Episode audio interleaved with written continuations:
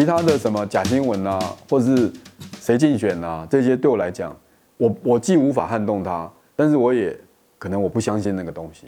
那我唯一能够相信、能够发展的，其实是这些核心的事实。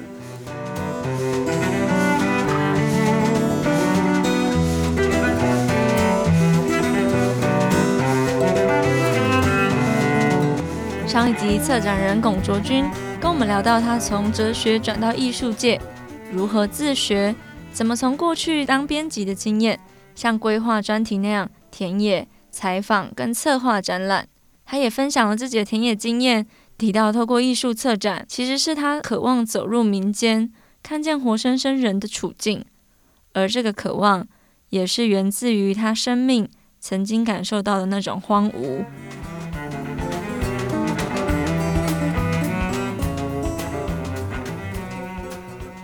那延续你说到，因为做交培这个展览跟庙公交流的经验是非常跳脱你俗常经验的，然后所以像是一个巨大无可避免的影像冲击着你。在你过去的展览里面，观众常常还没有走进展场，就会先在外面看到很大型的输出，像在交培展那个糖厂建筑墙面上有整片很多尊大型神明的输出，或是你去年在台湾国美馆的展览。野根茎有超大型的吉丁虫模型挂在天花板上，这可能是你策展的特色之一了。为什么会有这些大型的输出？单纯是为了要吸引观众吗？因为我觉得这些输出一定程度代表，就是你的基本的，我们一般讲的主视觉，对我来讲是一个主要的命题。野根茎艺术家里面有做吉丁虫研究的。我们就跟他去抓虫，然后真的，我也不知道为什么，真的那一天我们运气很好，也是树上掉下来一只吉丁虫，还活的拿在手里，我觉得那个震撼还蛮大的，因为它实在太亮眼，会反光，在阳光下面很抢眼，所以这个色彩，我觉得应该要把它放大，大概有一百倍吧，做了七只，做展场的标示，视觉上面的尺幅加大呢，哈，对于专家评论者而言。可能这个没有一定的必要性，可是对我而言，我除了要跟这些人沟通之外，其实我很想跟一般人沟通。像这个虫，我的念头是，这个展览一定要跟小朋友讲话。我知道很多小朋友都喜欢去养锹形虫啊，小时候养养这个蚕宝宝啊等等，所以我觉得如果有一个这个东西的话，小朋友应该会觉得比较亲近，或者有一种好奇感。在我过去看很多展览里面，其实不沟通是一种姿态。我对这个有一种不服气啊，或是不相信。我也知道说，在当代美学里面，保持一种符号上面的陌生性，哈，是一个很重要的美学的表现的元素。但是我会觉得说，是不是这个不沟通，应该是在有一定程度的呃沟通的努力的前提下，之后放弃沟通的哈，是这样的状况呢？还是说一开始我就故意要不沟通哈？即使我做了吉丁虫，还是会有人觉得害怕。恶心，不知道在干嘛。那如果我连这个都没做的话，它的问题可能会更大。我们对台湾的理解，过去不会有这个虫啊，因为一定是锹形虫啊，要不然就是甲虫，要不然就是台湾黑熊。后来我们去问了萨库利乌啊，就是台湾语怎么讲这种虫，然后它的意思是什么，那就会带出很多的不同的故事。这个部分就会带有一定的不可见的那样的一个深度呢。那我觉得这些主要的放大的视觉的图像，作为一种召唤吧，啊，就是召唤你去去接触啊，去思考。它可能也有一种压迫性，因为有时候它很大，或是它反复出现，有点像蔡明亮的电影里面一直没说话，可是这个长镜头弄很久，它就有一种压迫性，就是它逼着你去想一些事情，究竟究竟这是什么？像你说的这种透过视觉。渴望跟观众沟通，希望让观众思考的动机，会不会也跟你哲学的训练有关系？嗯，对，因为在哲学上，我们强调的是概念的思考。那概念思考就是把这个问题 propose 出来，比较是透过语言的方式去淬炼。说，好吧，那我们现在来思考啊，什么叫做本质啊，或者说什么叫做时间，什么叫做存在哈？那这是概念。可是我觉得在感性上面。有没有这样子的东西呢？哦，就是它没有到概念，哦，它是一种呃一种视觉的，或是一种形象，或是一种影像的哈。那这个东西它有没有可能被放大？放大到你面前，到你不得不否认他说，哎，这个庙的话我没仔细看过，保生大帝的脸居然会是画家自己的脸，我没有这样想过。可是因为它太大了，然后你看到的时候，你觉得你没有办法否认，居然有这样的一个事实。那这个事实，我觉得它会逼迫你，除了感受之外的某一种感性的这种思考，就是说，哎，这个人为什么要把自己的脸画画成保生大帝的样子的一个位置上面的脸？然后，那这样子一个呃事实的这种驱迫呢，感性的，我觉得不一定是在观众同意的状况下，但是他被逼迫到的那个状况，会产生他自己的某一种意见或者反应。那这个意见即使是分歧的都 OK，但是展览比较惨的状况是说没意见，然后没感觉啊，然后没有感性，那更不要讲说有什么样的分享的东西了哈，因为可能都是一些我们已经习惯的视觉符号哦，或者是习惯的一些形象。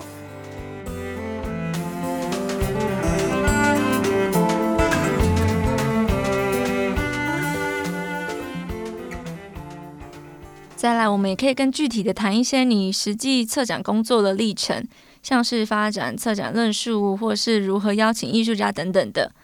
像是论述，它其实是展览里面很重要的一部分，要提出这个展览要点出的新的观点。那当然也是策展团队对于自己或是对于观众的提问，可能可以写得很空泛，也可能可以抓得很精确，但是也不能是非常一字一句的精确，因为要留给观众想象的空间。你说过，你前期的田野跟采访的内容，最后都会汇入成为策展论述的一部分。为什么需要这样做呢？前期的采访对我来讲，真的有点在像在夯那个土了。就说，你那个揉面团夯那个土，是不是有夯实？揉面团是不是有让它揉够，然后让它将来发的时候，可以那个面可以发得很好？那一个好的成熟的策展论述呢？哈。他如何通过比较多的对话思辨呢？哈，我觉得访谈里面的这些隐形的或者是正面的辩论，对我来讲是蛮关键的。有时候这个话题被打开是就是一整片的，比如说访谈的过程里面，在境外来交陪研究西拉雅民间信仰的朋友就会问说，你处理的这些内容是不是太汉人了？太以汉人为中心了？但是反过来说，他也会去帮助你去限定说，那好吧，那我这次就处理这些了啊，其他的我就没有办法了哦。但是你光处理这些，你要去读什么样的文献呢？哦，你要去哦认识什么样的人呢？哈，比如说他可能从一张图，你开始刚开始没感觉，但是后来发觉说，哎，这个图还蛮有意思的哈，就是啊，我们在做展览基本的命题的这张图哦，交培镜。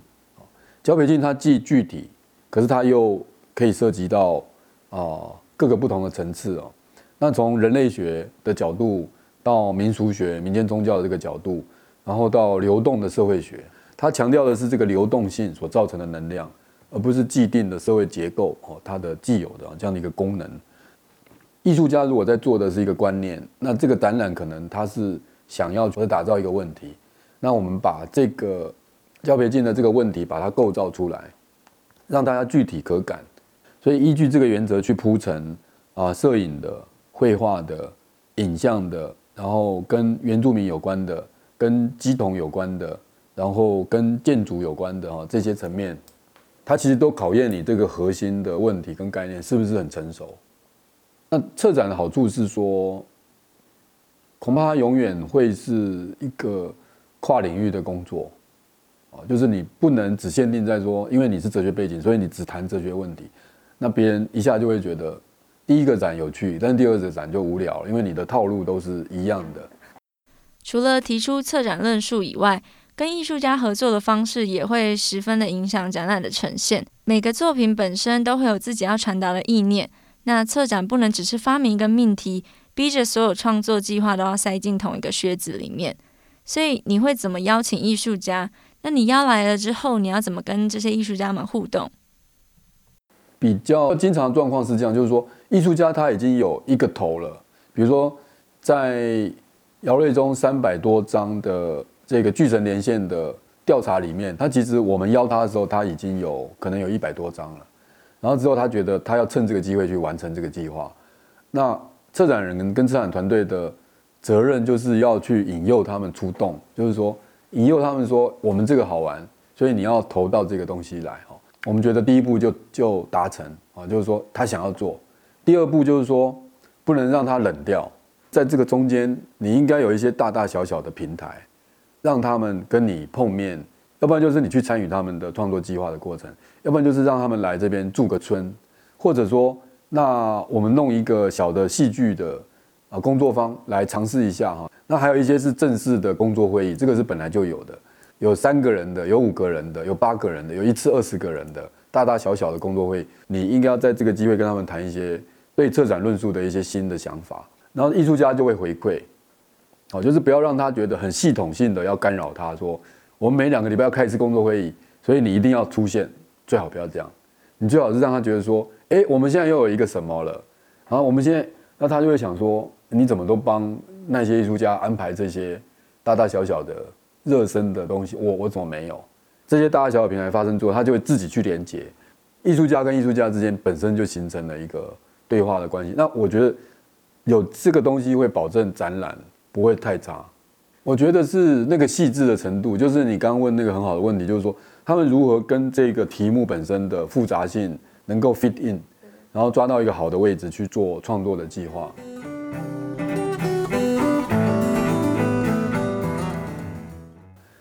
这次因为妖气都市这个展览，你也像那时候在近未来的交培去拓印一样，临时在脸书号召了连友一起去台南开基灵佑宫。那台南人都会称它小上帝庙，因为是徐丙丁他写《小封神》这本书的时候，就是以这个庙为原本。你以田野作为策展实践的方式，从一三年的展览，我们是否工作过量，到现在也尝试了大概七八年嘛？你自己观察这样的策展方式有没有什么样的突破或是醒思？的确，我觉得说我有做这样子小上帝庙的调查，跟没有做，它是绝对的影响我的策展论述。但是也只有在我还没做的时候，我那种焦虑。才能够去呈现出来说，我必须一定得要去做，但是能够做到什么程度，就它其实没有止境了。可能展览完，我可以稍微记得我在还没做近未来交培的时候，我不知道交培进的时候，我究竟在想什么，其实已经没有办法想了。但是在现在策展准备期当中，最刺激的就是说，你还可以体会到说，哎，我今天有个很大的突破，因为我居然认真的去把这个小说读完了。里面居然有这些细节，让我发觉说巫女跟哈利波特很像，啊，然后跟这个地海巫师传奇的某一些传奇文学的结构很像，可是他完全在写原住民，而且居然把森林写得这么有趣，然后也是一个国中三年级的女生，她快要变成巫了，所以她看到各种幻象。对一个策展人来讲，这是一个永远的收获，因为这个策展读了这个小说，把它发展成巨妖，听了这个小说家的演讲。还有，我有机这个机会，趁这个方法去认识他，否则我可能永远不会想到说，哎，我放假的时候，我应该去台东的大八六九部落去找一下他们部落。他说现在还有十五个巫师，我应该去找他们，可能会有一些发现哦。那如果不是透过策展，不会有人跟我说，其实小风神很重要。但是这些小跟我说小风神很重要的人，可能他们。都没去过小上帝庙哦，所以，呃，感谢他们提醒我，然后也感谢我刚好有这样一个机会去读这个书，然后就产生这样的一个念头。可是这个起心动念中间是，其实没有必然性的，啊，比如说今天有一个朋友就说，他其实是在。上次的展览里面，他说他去看了，就是河床剧团。你说的是在金未来交培展览前，在那个台南金堂店跟妙方合办的戏剧工作坊吗？对，然后他发觉那个东西非常有趣哦，所以他觉得他也想带一些儿童剧团在庙埕前面演出。可是你永远不会想到说，你在策展前期启动一个小小的事情，这个东西会连到那边去。这个人讲的也让我非常印象深刻。他说，他因为看完萧龙展出的那些在庙宇上面珍贵国宝级的剪黏或是交趾陶，摆在一些很不显眼的屋顶啊，或者是高处，一般人根本不会抬头去看。或者是他看到庙宇那些壁画上的故事，已经越来越少人知道了，所以他才到社区，然后带给小朋友的戏剧工作坊，跟庙方合作，让他们可以在庙埕演出这些民间的传说或是故事。不论他有没有影响，至少他永远影响你的思考。哦，就是从此以后，在台南，你经过赤崁东街的这种开基灵佑宫的时候，你永远会有一个不一样的感觉。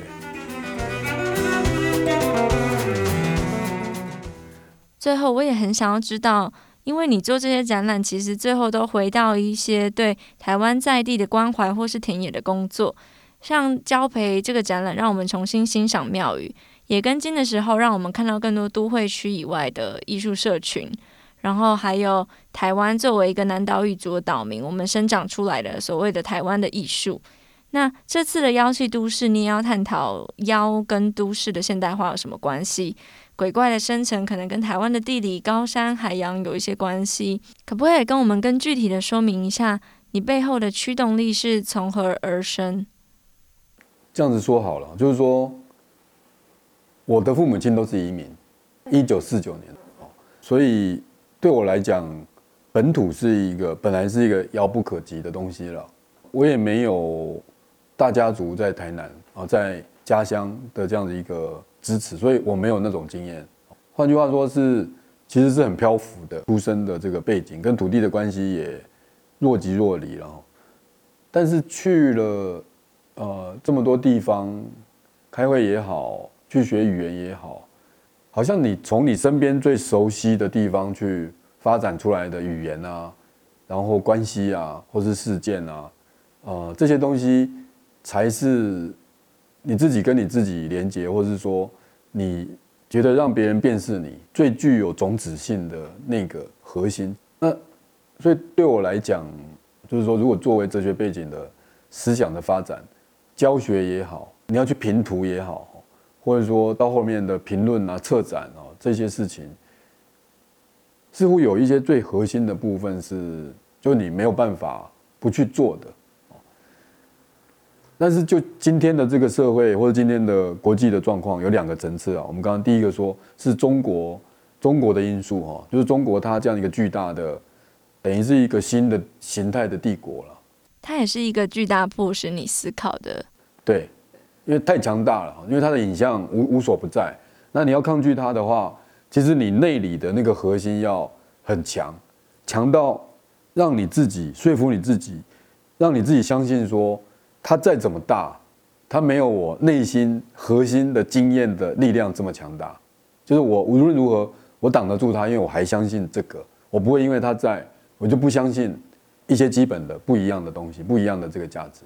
比如说像今天，我其实讯息只贴出来不到两天，就一天嘛。可是今天有十一个人到开基灵佑宫来参加这个啊这个踏查。而且是基于这个小说的文本，基于一个虚构的东西，其实我还蛮惊讶的。但是我觉得这个经验对我来讲是不可替代的。我不是说我到法国贴一个讯息会有十一个人来就会来，不会的，可能就是一个象征吧。就是说，它不是这么容易，也不需要把它做得太形式化。但是在某一些偶然的这个决定下面，这个事件可以这样子形成了哈，是你有一定的信心说。来十一个人，我也不怕，因为我方法开放的，我过程是可以分享的，我的未来是透明的，大家都可以参与的，不是我自己的。那我觉得这个部分是让我认为说，不管这个中国的阴影是怎么样，以这样子的一个核心的东西是小说文本，就是台南的，就是一九三一年产生的，不然你要怎么样，就不不可能改了，这个事情不可能改，这个庙就在这里，不可能改。今天十一个人来这边讲了这么多话，发表这么多东西，很丰富的内容，背景差异这么大，还有从香港来的，这个事实对我来讲，它才是核心。其他的什么假新闻啊，或是谁竞选啊，这些对我来讲，我我既无法撼动它，但是我也可能我不相信那个东西。那我唯一能够相信、能够发展的，其实是这些核心的事实。那它作为我展览的一个发动点，那我在这个展览里面，我可以发动一个可能看起来莫须有的东西了。妖怪学院是一个展览前期，我被迫说，糟糕，我现在时间很短，我根本不可能这么长、这么从容的去访谈、出版。那我究竟怎么办？我究竟要说服大家感性上面如何参与？我必须要想一个事情。所以妖怪学院是我编出来的，但是后来我发觉说，这个编出来的东西它也可以变成事实，而且你还发觉说，日本的浮世绘里面就有在画妖怪学院，它叫妖怪学校。后来发觉说，对啊，其实哈利波特里面也有，地海巫师、地海传奇里面，只要是传奇小说系列性的，里面一定会有。妖怪学院或者是魔法学院，也就是说，这样的共学平台，它学校这件事情不是只存在于现实层面。如果你要把这样子一个我们的现代性的阴影、创伤、弱势、不幸所化身而成为的这个妖怪，让他有一个内在的传承的哈这样的一个机制的话，可能那个中间的破口，它跟现实的接损点，其实好像通常就是一个这样子的学校。那我觉得策展其实是对我来讲是去发明这种机制，可是很可能在其他的国家里面，在其他的条件的状况下，在不是在策展的这个状况下，你发动这个，其实你没有持续的能量可以支撑它，然后也没有足够的社会条件去足以支撑它。所以最后一个这样的一个问题，我会觉得前面讲的当然是就是共作了哈，这样的一个合作的精神，我觉得是。可以发展的一个最核心的价值，或是事实。然后第二个部分就是说，潜在的力量跟现实的力量中间某一种转换的平台，你感觉到有一些潜在的力量，可是你用一个合宜的方式，或者我们说的比较俗一点，就是如果说对台湾来讲，民主是一个共通的东西，那这就是我对民主的诠释。我自由的成立一个平台。但是它就可以自由的形成跟运作，我只要挹注它相对呃不用太多的资源，那大家自己会把自己的资源带过来，那形成一个大家觉得这件事情有价值，所以我们共同来发展。听起来策展不只是连接起各个领域，更是连接起每个社会当中个体的一个平台，它去发明、去创造一些。能够在人们心中深化的提问，所以对你自己而言，策展是什么？那你感受到的艺术又是什么？我自己在反省，可能在这些系列的这个展览里面，我从比较慷慨的艺术家的身上哦，比如说像高俊宏，他永远是敞开大门。我说我可以去吗？可以跟吗？他说来啊！哦，他没有，他几乎没有拒绝过我。可是他也没有预设什么，就是说他那一天去。有发现什么也好，没发现也没关系；有画出什么东西也好，没有画也没关系。天气好，天气坏都没关系，就是大家一起去探索，然后一起去走。那我觉得在艺术里面的这种民主呢，哈，就不是用投票的那种层次的问题在发展新的力量。可能你有一种基本的信任跟团结的形式，让你们可以一起去探索，一起去走。那除非大家有一些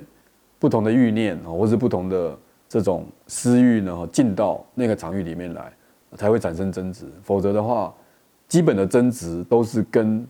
新的事物究竟要如何出现，就是说，我们跟一个还没有成为文化、还没有成为艺术的一种材料，我们从一个看起来很奇怪的传奇小说小风神，跟他做搏斗；我们从一个看起来不怎么样的庙。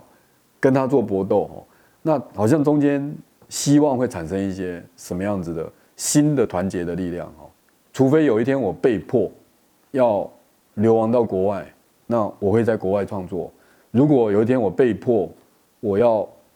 在监狱里面，那我还是会在监狱里面创作。那我在寻找的还是这个东西一样的，呃，所以在今天状况下，我当然会更积极的、加倍的去。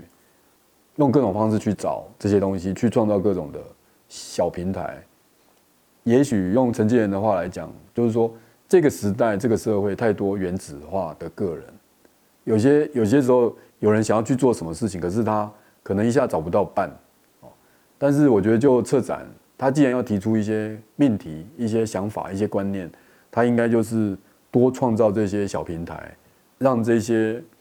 无家可归的灵魂，或是小妖小怪，然后原去发觉说，哎，原来他的东西也有很多人体会到同样的东西，甚至比他还有更深刻的这种经验哦。那如果展览可以带来这种经验的话，这也是我想做的，因为我自己就是那个原子化的个人里面的一个。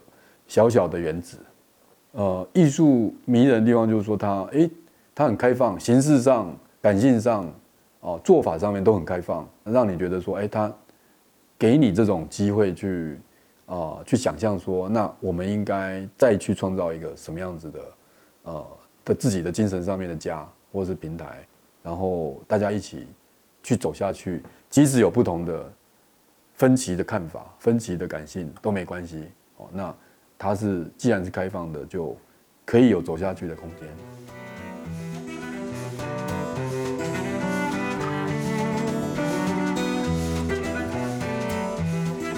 今天很谢谢策展人龚卓军，我们讨论了他从哲学的背景，当张老师的杂志编辑开始，如何结合哲学的现象学还原跟采访的方法，开始接触到艺术家写艺评、做杂志的编辑。到后来的艺术策展经验，其实听完他分享，才会觉得艺术没有离我们这么遥远，可能就在你家上口的庙，或者是就在民间的鬼怪传说里。这些年来，龚卓君有时候去山上田野个几天，有时候又到庙宇跟不同的组织或是团体的人搞鬼，其实也是希望挖掘更多属于台湾这片土地的文化风景。今天的节目也会有短影音内容的采访。如果没有办法同时听完我们上下集的观众，也可以连结回到文章来看哦。他最新策划的展览《妖气都市》会一直展到九月十五号。那在八月三十鬼门关那一天，有巨大的妖怪在仁爱路上面大游行。如果你那天有空的话，不妨去看一下，从这个展览里面他们田野的资料里调查出哪些属于台湾的妖怪，可能会长什么样。金文化会不定期的采访、介绍不同类型或是领域的艺术工作者。你们还对什么艺术相关的主题有兴趣呢？请来跟我们聊天吧。谢谢收听。